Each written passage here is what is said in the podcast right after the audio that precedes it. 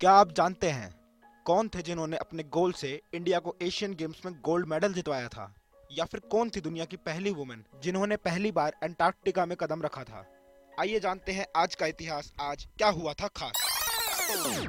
आज हमारे देश के दो स्टेट, अरुणाचल प्रदेश और मिजोरम का जन्मदिन है। Arunachal Pradesh north east India की सबसे बड़ी स्टेट है, जबकि मिजोरम केरला के बाद देश की दूसरी सबसे पढ़ी लिखी स्टेट है। अरुणाचल प्रदेश को पहले नॉर्थ ईस्ट फ्रंटियर एजेंसी के नाम से जाना जाता था। अब जानते हैं उस लेडी के बारे में, जिनके नाम पर एक माउंटेन का नाम रखा गया है।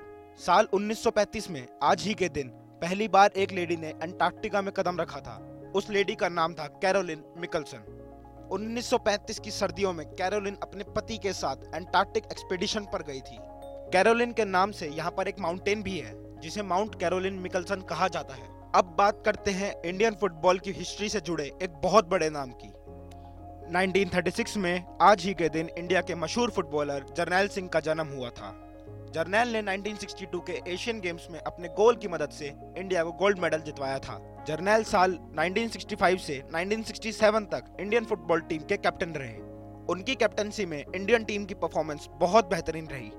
आज के लिए इतना ही। कल जानिए 1896 में आधुनिक हिंदी साहित्य के सबसे पॉपुलर पर्सनालिटीज में से एक, जिनके कामों ने बदली ना जाने, कितनी जिंदगियाँ?